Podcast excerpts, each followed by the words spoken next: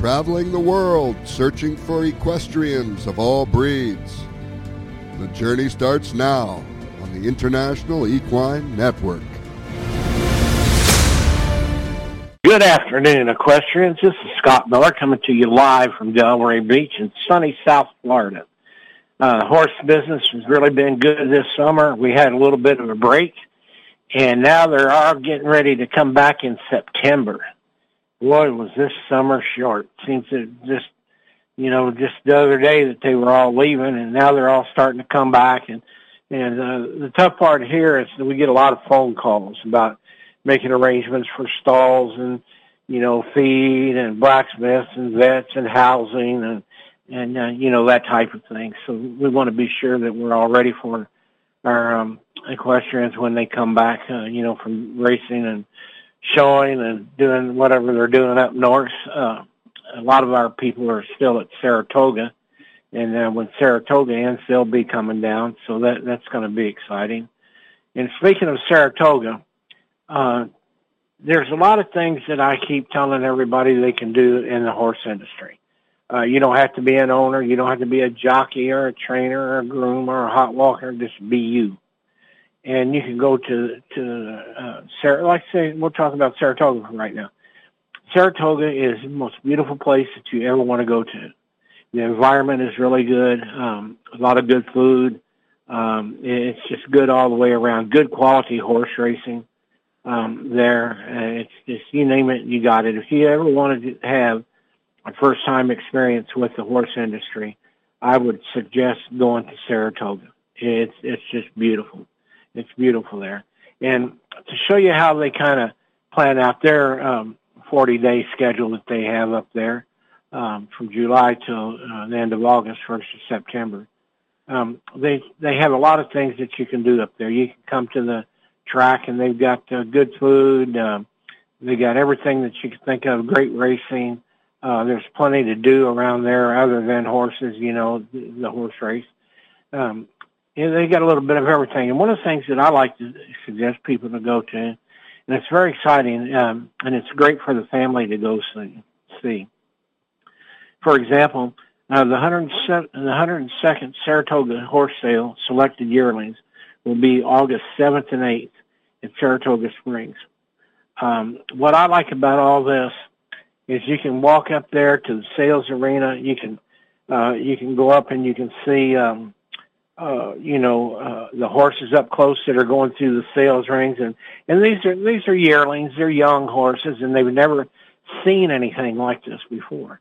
The crowds, the walking into the arena to be sold, and there's just so much there. It's a learning curve, a learning experience for you. And when you go up to Saratoga, what I like about it is you can walk in. You go up to the Fasig-Tipton Sale Arena, and they got any and everything that you can want there. They got all kinds of literature. You name it, they've got it. It's at 153 George Street, Saratoga Springs, New York, and you can't miss it. Saratoga's small, and you can't drive through the town without seeing it. And it's really unbelievable to see all these young horses taking a new step towards racing. It's just a sight to behold. And what I like about it is you can get up close and in person with it. You can walk through the barn area, see the horses. You go into the sales pavilion, and it's always interesting to watch the auctioneers and listen to them and see how they do. And the most important thing is not only, if nothing else, for a souvenir, you can get a free catalog. You get a free catalog to the horses that are being sold, and take your pen with you, and then you can write down, which one of the horses sold for the most or the least, or, make a mark on it and see which one you like the most. And everything's just really nice there. That's the 102nd Saratoga Yearling Sale, Selected Yearling Sale, August 7th and 8th of this year at the Fasig-Tipton Sales Arena. It's really nice. And then what I like about it is, like I said, you can go to the races, do your race thing, and then go to the sales and that type of thing. Then just a week later, they have the New York bred yearling sales. Now this is strictly for New York breds. They're trying to spotlight the thoroughbred breeding program in New York, which is very, very good. They've got a lot of good horses in New York. I tell you, it's something to see. You can see who's selling what, how much they go for, and compare them to the other ones. And speaking of New York breds, this is a horse that I think was one of the greatest horses of all times. Funny Cide was a gelding. He won a Kentucky Derby. The life of Funny Cide to be celebrated. Funny Cide's life and career will be celebrated August the 16th in Saratoga. And this horse, he was a phenomenal. He was great. He was everything. A month after Funny Cide passed away, the life and times of Funny Cide will be celebrated at Cyril's Restaurant just outside the gates of Saratoga Racecourse. Jack Knowlton, the managing partner of Sackatoga Stable, which owned the 2003 Kentucky Derby winner and Preakness winner, announced that Funny Cide's memory will be honored on August 16th at Cyril's Restaurant, starting at 6 p.m. Eastern Time. There is something that we feel that we owe him and his fans, Knowlton said. There was a huge celebration in Saratoga after he won the Derby at Cyril's. The whole town was behind him. Let's bring it full circle. We're trying to bring together a lot of people that were involved in his life and success. Knowlton said trainer Barclay Tagg, assistant trainer Robin Smola, and jockey Jose Santos will be there in attendance and will take part in a panel discussion moderated by retired racetrack caller Tom Durkin, who called Funny Cide's Derby win and his Preakness win. Now, see right there, just the fact that they have all these things to do here in the horse business. You know, to go over and hear about Funny Cide from the people that actually, you know, worked with him and tell the little stories that they have to tell, and you know, the whole nine yards. And that's what's exciting. You get close to them, and you can actually meet these people that have, you know, made all these accomplishments happen. It's non-reserve seating, so you got to get there quick. You get a commemorative T-shirt with general admission ticket of $35, which includes admission and food. There also will be a cash bar for your drinks. And that's kind of nice. You go there and you get a nice meal, and it's relatively inexpensive, and you get to rub elbows with all the big shots, you know, from the horse industry. And it's really going to be exciting to see what happens. The event is open to the public, and tickets for $100 admission. Get your food, non-reserved seating, cereals, and a commemorative T-shirt admission. For tickets for $35, including for admission for food and beverages there. There also will be a cash bar, like I said. All proceeds from this event will be donated to the Kentucky Horse Park in Lexington, Kentucky, where Funny Cide spent 15 years of his life. The proceeds will assist the horse park in funding and a statue of Funny Cide at the Hall of Champions. So the money's going for good cause there, and you know it's going to be interesting to see what it'll be. You know how many people get there, and it's all about helping the horse industry and you know the horses. Representatives of Finger Lakes Racetrack, where Funny Cide ran his last race at. A win on July 4th, 2007 will be in attendance, people of Iron, Kentucky Horse Park. It's going to be interesting to see what happens, you know, what happens with that. And by the way, when you're looking at those sales, you got to remember one thing. New York bred gelding, he's the son of a distorted human, won more than $3.5 million in his racing career and was the first New York bred to win the Kentucky Derby. So, you know, you see a lot of these horses coming out of these sales, and, you know, you don't know, what they're going to be. You just never can tell. Their future is in front of them, and it's a day-by-day thing. And, you know, who knows? You might see another Funny Cide come out of those sales when you go up there to the ones at Saratoga. And that's really, really good. We're always trying to promote, you know, the horse industry, and, you know, try to get new people into the horse industry by, you know, telling them about, you know, like the sales at Saratoga and Keeneland, and, you know, that type of thing. And you never can tell where you see these horses go. Once a friend of mine, George Weaver, he's at Royal Ascot. It's going to be, it's amazing what you can do when you put your mind to it. George Weaver's gone to Ascot with a lot of success. He's done a lot of things over there. The biggest wins in George Weaver's career came in June when his 2-year-old filly, Crimson Advocate, won the Queen Mary Stakes at the prestigious Royal Ascot. Since then, Weaver has given the daughter of Nyquist some time off. Crimson Advocate is the 5th filly trained in the United States to win the Queen Mary. So over 100 years plus, you know, there's not been a lot of American winners, especially with fillies. She's not going to race at Saratoga, so they're going to give her some time off, and they're going to get her back, you know, and for the winter sessions, everything. I tell you, it's got to be nice to go over to Ascot, you know, and represent not only, you know, your owner and your trainer and the state that she was bred in, but, you know, to honor America, you know, in the international rankings. And only 5 fillies have ever done that. George Weaver is a great guy, hard worker. His wife, Cindy, is really good. At the business, she probably runs the whole thing, but we just don't let George know we know it, you know, that type of thing.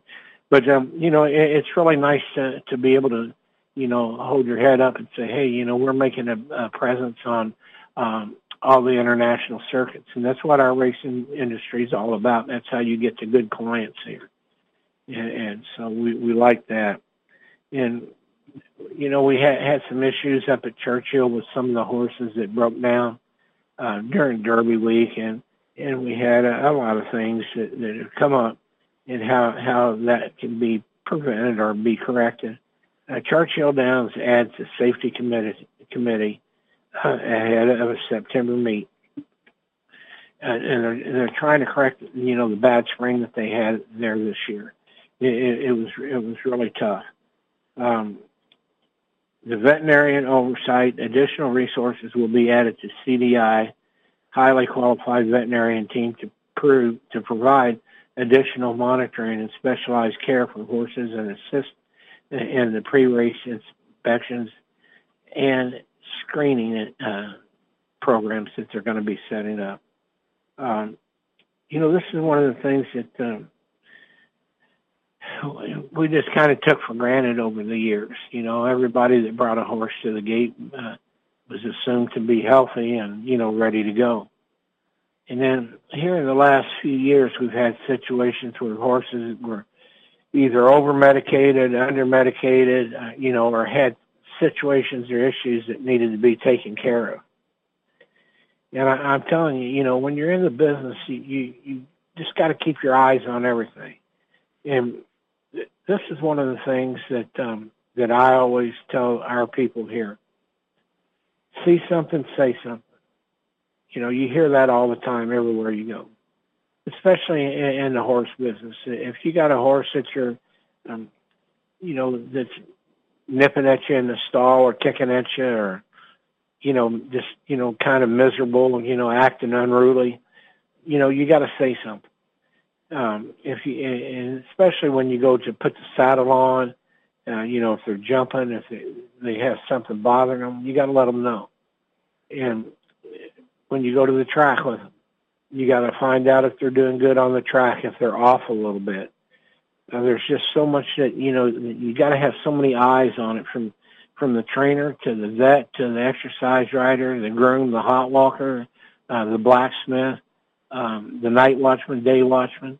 You know, when they see something, you know, that you can forward that information on, and it can be put in what they call their passport, and then that way the trainer sees it, and everybody sees it, and they start looking for it. You know, they get all eyes on them and make sure the horse is, you know, is doing good. And that's one thing that I like about the HISA system that's coming in. You know, you're going to have all these different projects and programs going in. And this is why I like HISA, because they've been around for 3 years, and it brings everybody together. There's rules and regulations in every state, and they're all the same. They have to be followed by, you know, and HISA monitors these things. And the more information we have about the horses, it's beautiful, because you can see when a horse is sore, when he's off, when he's not eating his feed, and you start going through all your procedures, and then that way you know not to run a horse that's not feeling real good, you know that type of thing, and that's what I like about the HISA thing. You know, it's really been good, and to have that kind of regulation is, I think, the way to go. But there's a lot of old-timers that don't like it. Oh, why'd I have to be doing that for? You know, we never did that before, this and this and that, you know, and go on. And that's just it. The problem with HISA's regulation, not a problem, I would say, but with HISA right now in the horse racing community, is that you've got a lot of old-timers, you got a lot of young people that really don't understand what's going on, and, you know, they get all upset because it's changing their lifestyle. It's changing, you know, what they do. For example, you know, if a horse gets an injection, somebody is going to have to wait around, you know, for a half hour or so, to see, make sure that horse has no reaction to the medication. And a lot of people don't like doing that. You know, they got to stay over a few minutes, or they got to sit there and monitor this horse for a few minutes. And so it's upsetting the apple cart, as they say. I've never seen an upset apple cart because the doctor stayed away all the time, but and couldn't get it fixed. So, you know, that's the tough part. But now it's all gelling and coming together. People are getting used to the rules and regulations and what they have to do and how they have to do it. You know, and so that's making it really good. So now that we have HISA and all the regulations, you know, in place, we know that we can start advertising and putting on races that are going to give a great product to the community and to the customer. And we know that it's safe. Now, it's not saying, you know, nothing's going to happen. You know, there are going to be instances where we do have, you know, injuries and, you know, things happen. But for the most part, it's being cut out. You know, it's being controlled, you know, on what happens to these horses. And now that they've done that, they've got the HISA going. A lot of the racetracks said, well, you know, we get this project going here, get good, safe entertainment, have the people come out and take a good look at everything that's going on. You know, we'll see what happens. So what I'm looking at is some examples to back up all of the things that we've just talked about getting a good quality product out there. If you're not familiar with Churchill Downs, but if you Google Churchill Downs, you can see the new paddock that they put in.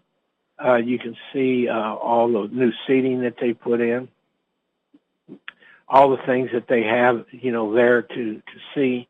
The Kentucky Derby Museum is one of the greatest museums you'll ever see. You walk in there, and it's just amazing. It's like a Disney World for horses. The museum, the seating, the parking, the restrooms, the food, everything there is oriented to the client, to the customer.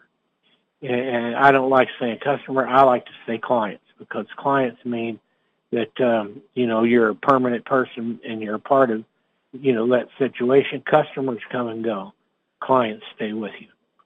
And so they're fixing that up. They're making a lot of good things happen.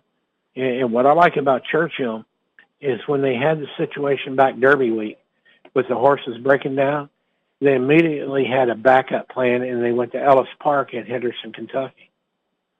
And the racing has been phenomenal down there. The horses are doing good. Good quality horses are there. The attendance is doing good. You know, everything is really good. And that just goes to show you that in the horse business, you have to plan. And who would ever thought that you'd have to plan, you know, shutting down Churchill in the spring and sending them on, you know, where are you going to send them to? Well, naturally, it was Ellis Park. That's the closest track to them. The track's a good track for training, good barns, good people, good, you know, good everything there. And so that's what they ended up doing, going down there, and the meet's going good. A lot of the trainers like it. In fact, a lot of trainers are going to stay there right on up to through the fall meet at Keeneland and Churchill before they ship down south. And on. So, you know, it was a backup plan, and it's great for the consumer. It's a little different. You know, a lot of people in Louisville and Lexington, they don't want to make that drive, but, you know, it's well worth the drive. It's about an hour or so from Churchill Downs, depending on traffic and if you stop on the way to eat or something, you know, that type of thing.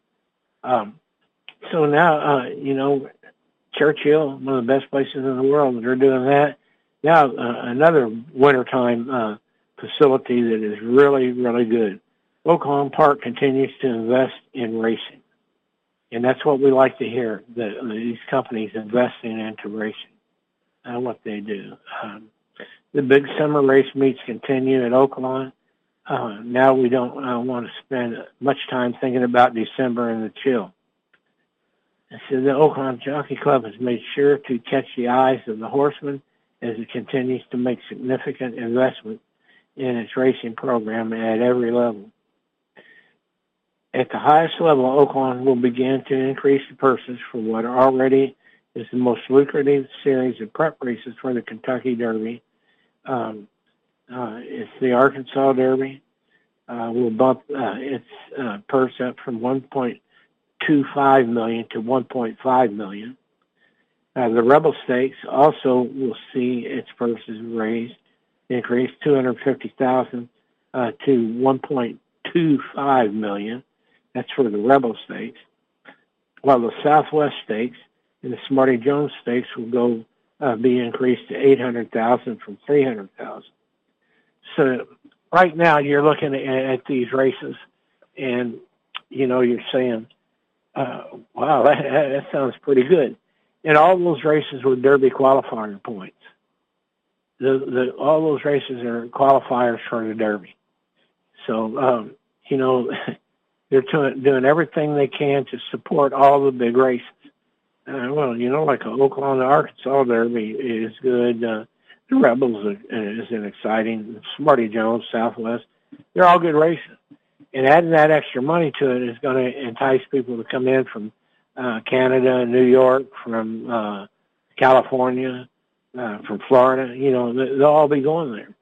And that's a quality program that they have, and they've got a beautiful facility there to go to. I tell you, I just never did think that I would see the racing industry start improving races like they're doing now. I just never did think I'd see it. And it makes it where a horseman can make a living going to, like, say, to Oakland to race. That's something that you don't see very much. The track plans to offer $115,000 for its maiden races. Now, maiden races for a long time run $50,000, $75,000, if that. Now, all of a sudden, you got an owner and says, "Hey, let's go to Hot Springs down to Oakland.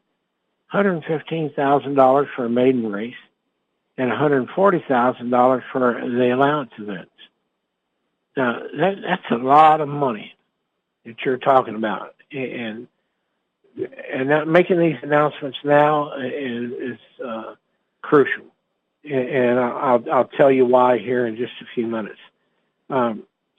There were 587 different owners shared more than $670,000 in owners' rewards, while 104 individual trainers landed bonuses, and the general owners pick up $200 per start. So everybody's winning in the game. The grooms, they have the best turned-out horses that can get a $500 bonus for having the best-looking horse and being nicely dressed going to the paddock.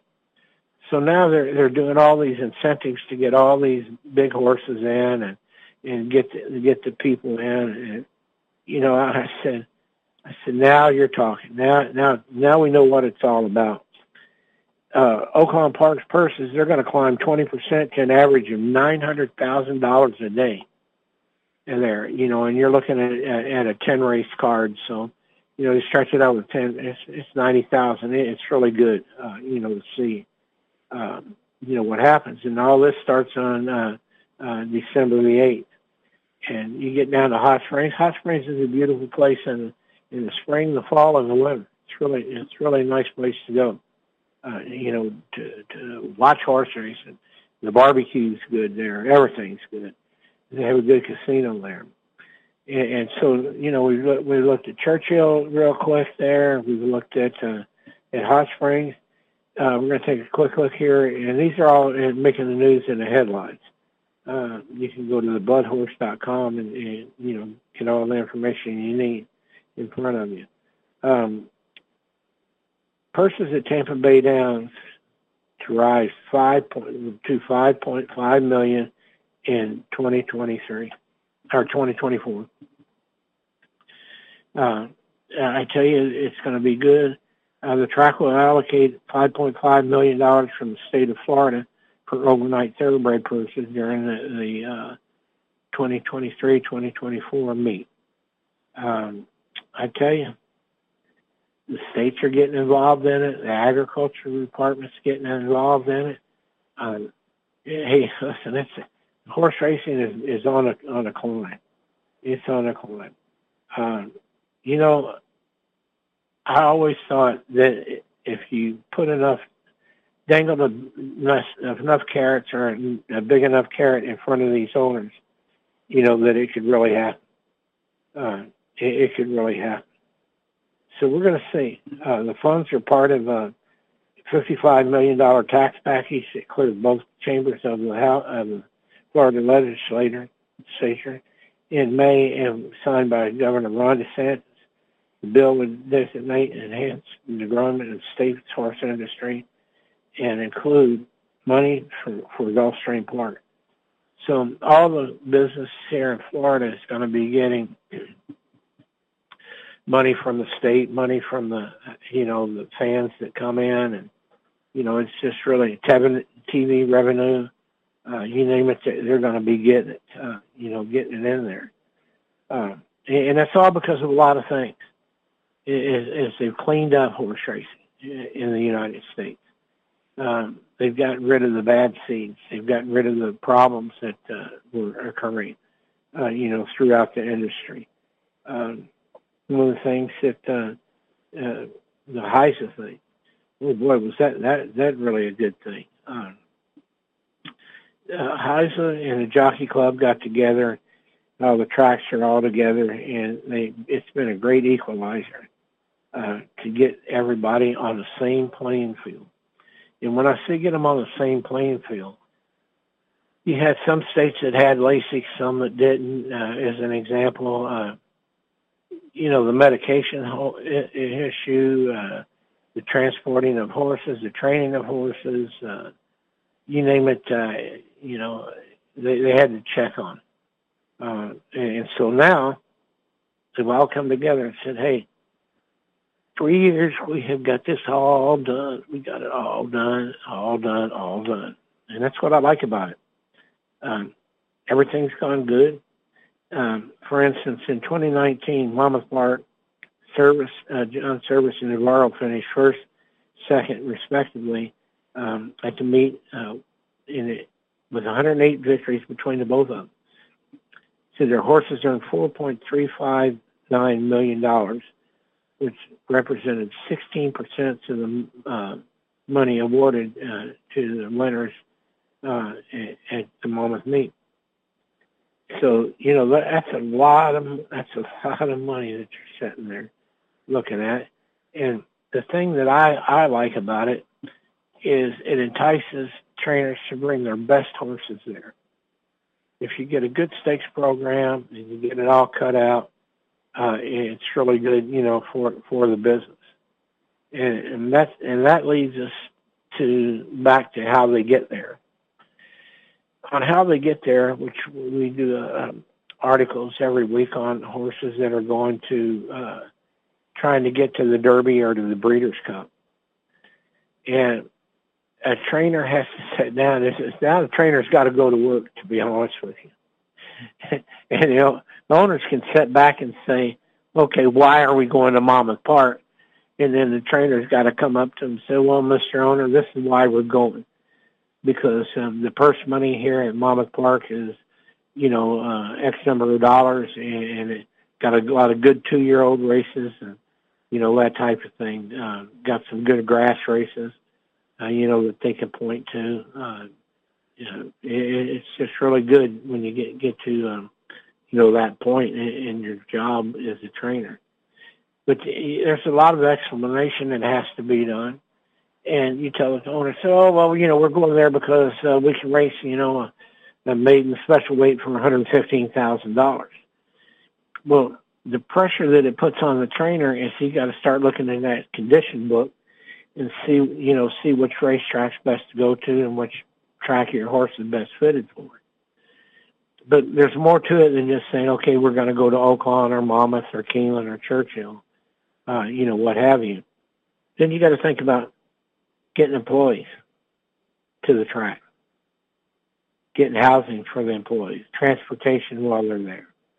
It becomes very, very, how should I put it, in a situation where you got to have an organization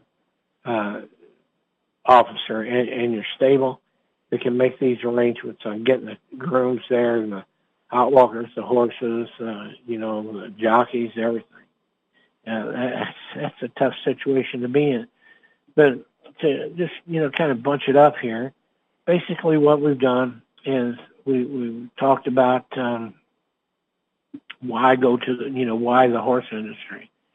And like I said, there's plenty of places to go, plenty of things to see and do, and it's all free. You know, the family can go and see, the kids can get up close, you know, in person with the horses, and, you know, it's a great vacation. But in order to attract those people, we do what we have to do, just talked about. You got to have the purse money there. You got to have, you know, the safety issues there. You know, we got some races coming up this weekend that are just going to be killers. I mean, they're going to be killers, but we're going to review a few here before we get to doing that. But see, when you have the big purse money, you get the big horses. And I hate to say that, but you got a lot of people out there like Bob Baffert.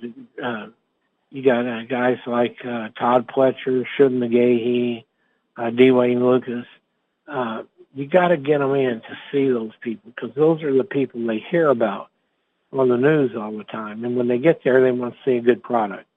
And so that's what all these tracks have done. They're investing in themselves, and they're making things there for, you know, the people to come and see and you know, have the festivals and you know, the whole nine yards to get them there. We had this past weekend, I tell you what, I think this horse might outlive old Bill Mott over here. We had the pleasure to see a beautiful horse run this weekend. It was for 3-year-olds and upwards. It's called the Alfred G. Vanderbilt Handicap. It's a Grade 1, and it was held at Saratoga. And I tell you, this horse is unreal. He was unreal. It was $350,000 to permit races, $192,500 to the first place horse, which is elite powered. And this horse, I tell you what, he's been around a long time. He's an 8-year-old, and he just did very, very well in this race. And he controlled his whole position the whole time, and he was just gone. You know, and I'm thinking, you know, like, man, this is like the third time this horse has won this. You know, so you could see that. And that's usually all advertised on the news and, you know, the magazines and on here and all like that. And that was a $350,000 race. Belmont's the trainer. Ortiz was the jockey. And I tell you what, he was there. He was there, you know, and he did everybody proud that was involved with him. And we'll look for him in the Breeders' Cup, in the Breeders' Cup that they have there.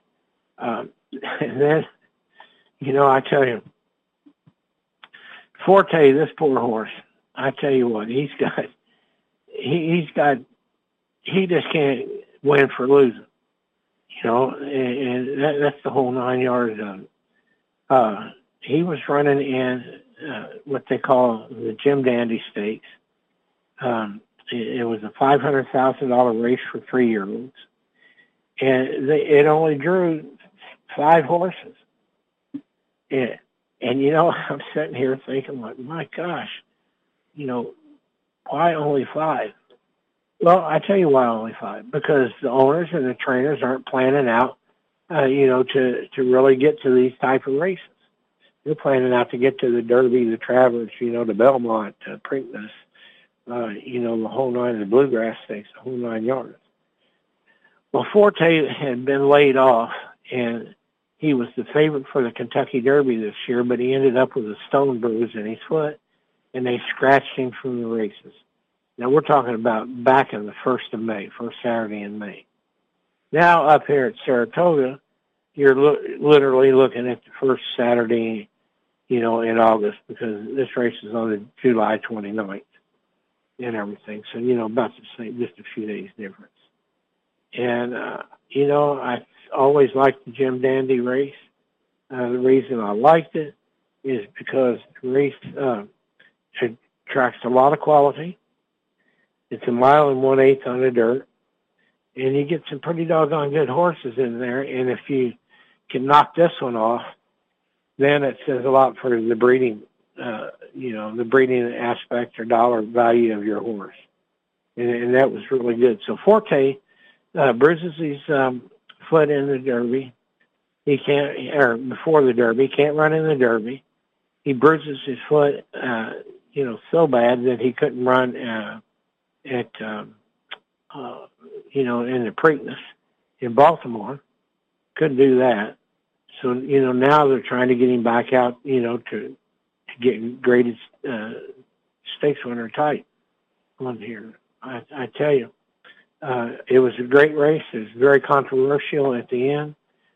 We had the 2 riders that were coming down the stretch. I mean, they were coming down the stretch. They were fighting each other like there was no tomorrow. And so I tell you, I saw the race. I saw it from above, the above angle on it. And, you know, Forte did not bump into that horse enough to knock him off stride. In fact, I think it was the other way around. They came down through there. I really do. Saudi Crown. I thought that he was getting a little tired trying to chase Forte and started drifting over to him. And nothing that was noticeable, you know, by the patrons or, you know, the judges. And they didn't take him down at all. They got a big holler and everybody booing, you know, and people yelling, yay, you know, my horse won, you know, that type of thing. But what's going to be interesting is we got in 4 weeks, we got the Travers coming up there at Saratoga. And then after that, we've got the Breeders' Cup. So we'll see those meet up again right then and there at Saratoga. It's going to be a good race. Hopefully there's not a lot of bumping going on like there was in this one. And so, you know, we'll just see, you know, what happens. And, you know, like we've been talking about, you know, that was $1 million race there that he was in. Now, and to get people in and to get the good trainers there, you got to offer the purse money, you know, for everything. So this race that we're looking at now, which I just really totally surprised me. I'm sitting there thinking, like, holy cow, you know, we're looking at a lot of money, you know, here for this poor little filly and everything. So it was a good race. It was the counterpart to the Jim Dandy. This is called the Monmouth Park Oaks. A lot of good horses were there. Again, you know, we're looking at a field that any one of these horses could have taken it in this program. I tell you, you just got to go for it, man. And again, like we're trying to say, that there's a lot of good races on these cards at the racetracks, especially on Saturdays. They want to give a good quality product, and if they got a good quality product, they're going to have entertainment. They're going to have all kinds of special things that they're doing, you know, there with them. And I don't just mean just one or two races on a card. On a card at Monmouth Park, that was a stellar day for them, you know, to see what was going on. We had this Coaling Stakes at Monmouth Park. This was a good race, probably the race of the day, I think, even though they had all the controversy on Forte. But I think this was the race of the day. It's a good race. The track was firm. Everybody's looking for it to go, you know, go bad, but it didn't. You know, so it was good. You know, this filly could have been still running. This filly could have gone to the gate, won this race, and just kept heading on down to Kentucky or Florida on there. But the Missed Waves was her name. She was trained by George Weaver, and it was just unbelievable. And I'll see there again. You got George Weaver racing over in Europe, and now he's coming back here, you know, to race her. So that was good that we had. And speaking of Forte from the Jim Dandy, looking at the new polls, Forte raises to second in BC Classic rankings. So these are all the horses that are going to run in the Classic that'll be coming up. I tell you, it drives you nuts being a trainer, trying to figure out what race to go to and what not to go to. But with the Breeders' Cup the way it is, you got to go in and you got to literally train for this race. And there's so much money to be had, you know, out here, especially for the 3-year-olds. It's going to be interesting to see what goes on with Forte. He comes out to run, and he's going to be tough. I always have a hard time thinking about him because he's done so many things, you know, in his career. So that's going to be an interesting runabout to see what happens. And I said, it's going to be tough.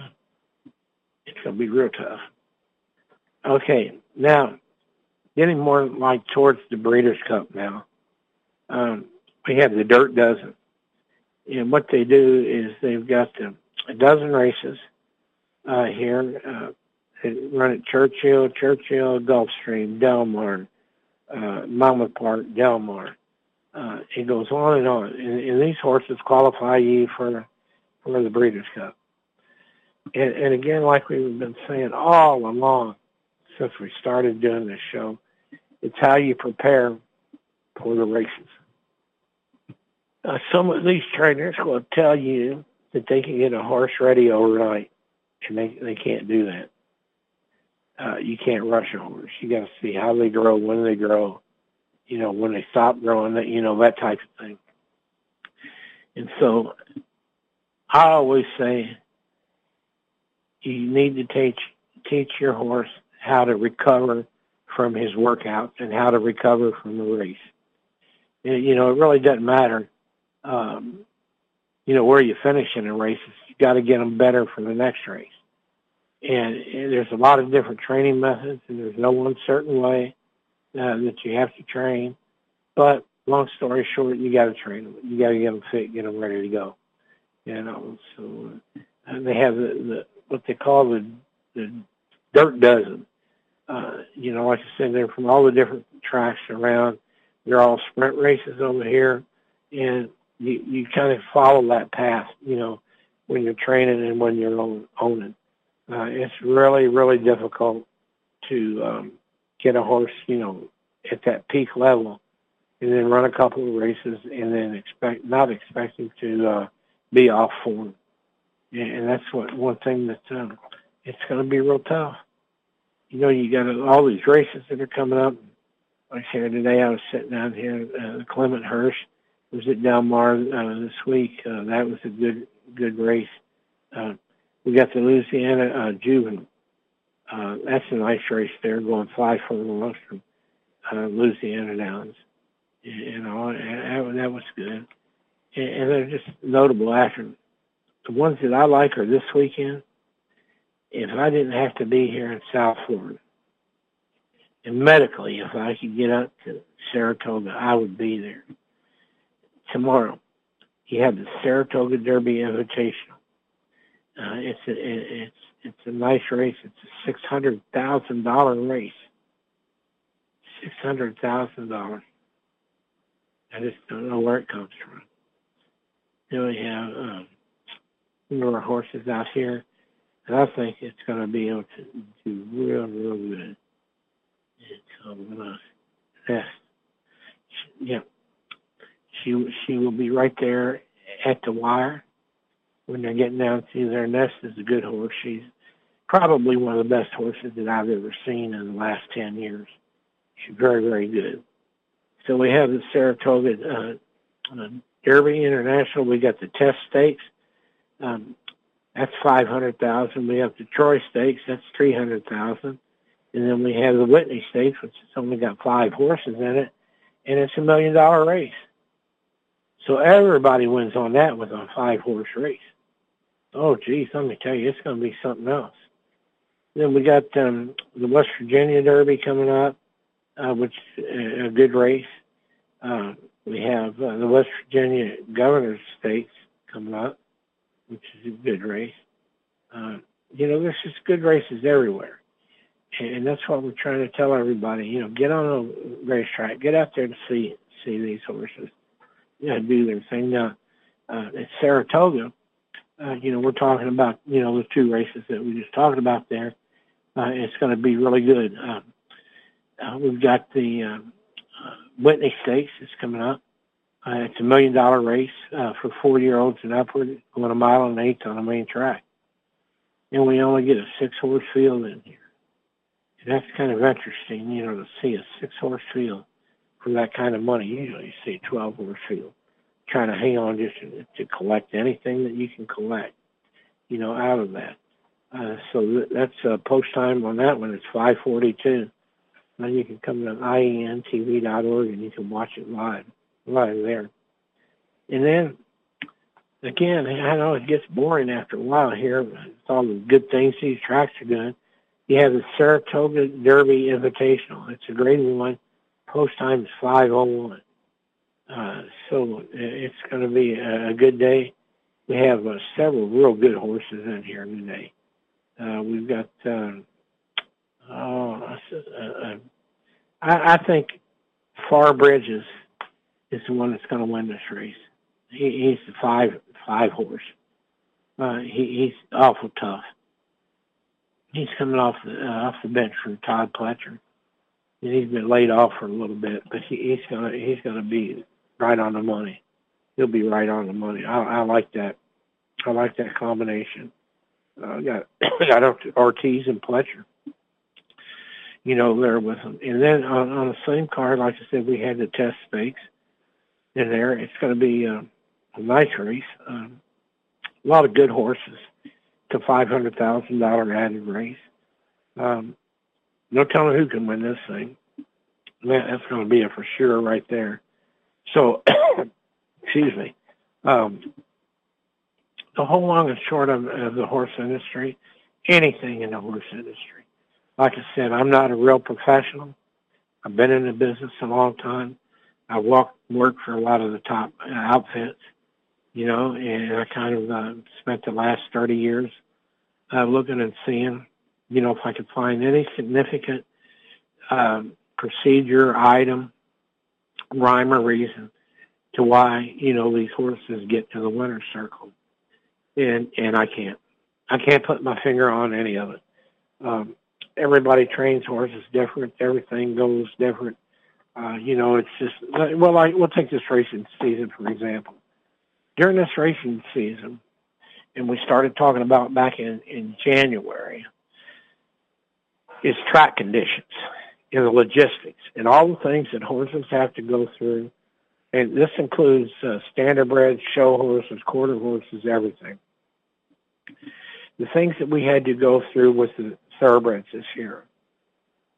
In New Orleans and Hot Springs, cool weather most of the winter, muddy, a lot of rain.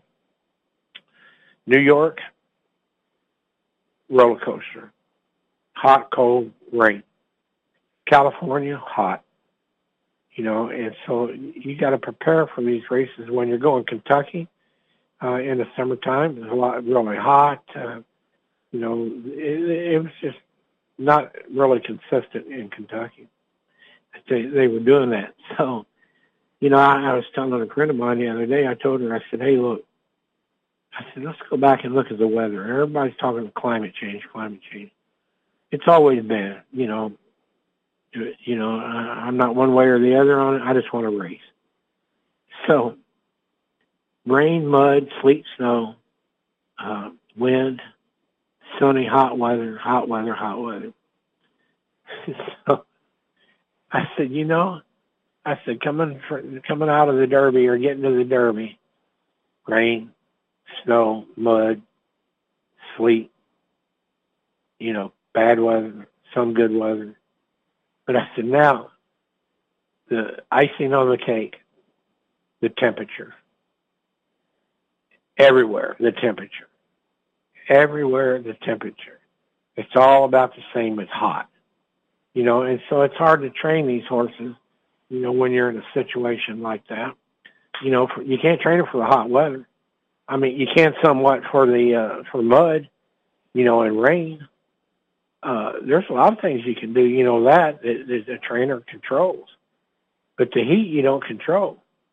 You know, you're just a victim, whether you're on the track or in the barn or wherever you're at. You're just a victim of this whole weather thing and all. So, you know, that's what we were saying. It takes organization. It takes a lot of things to make our business go.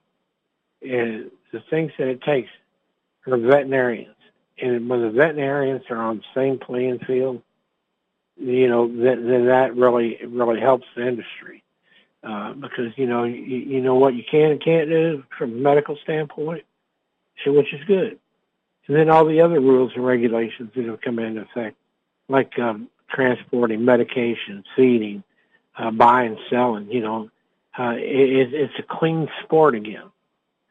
It's a clean sport again, and that's going to bring a lot of people in because over the last decade, you know, all the trainers and everybody were getting together. What do we do? How do we do it?